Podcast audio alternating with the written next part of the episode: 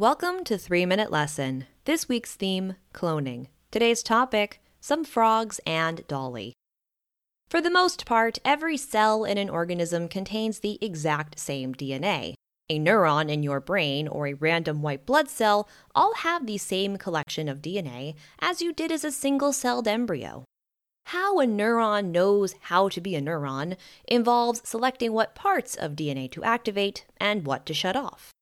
A newly fertilized single cell embryo can go on to be any cell in a mature organism. But after many divisions, cells permanently differentiate into specific tissues. Some remain as immortal stem cells, going on to make only new red blood cells or colon cells throughout your life. However, once a cell begins the path of differentiation, it essentially never goes back to immortality. But the DNA to make a new embryo is there. It just needs to be coaxed back to an earlier state. Can you make a differentiated cell, like a skin cell, think it is an embryo again? In 1952, the first successful cloning of a frog occurred doing just this the DNA of a frog egg was removed, leaving all the nutrients and environment of an embryo without the genetic identity. Then the DNA taken from a different frog was inserted. About 25% of the time this would take, and a new frog, genetically identical to the donor frog, would be born.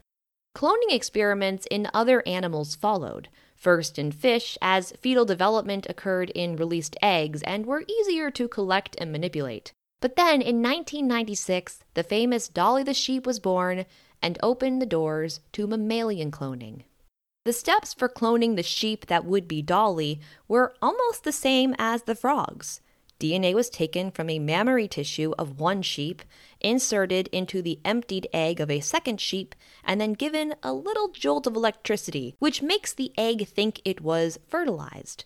Finally, the developing embryo was inserted into a third surrogate sheep, and sometime later, Dolly was born.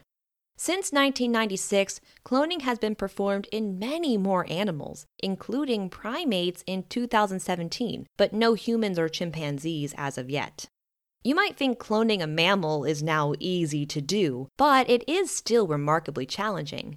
It can take hundreds of transfer experiments to get just one successful clone to birth. The cloned animals are also not very healthy.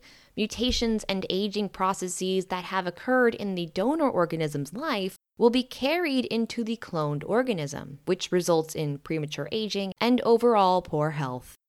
This has been your three minute lesson. See you tomorrow.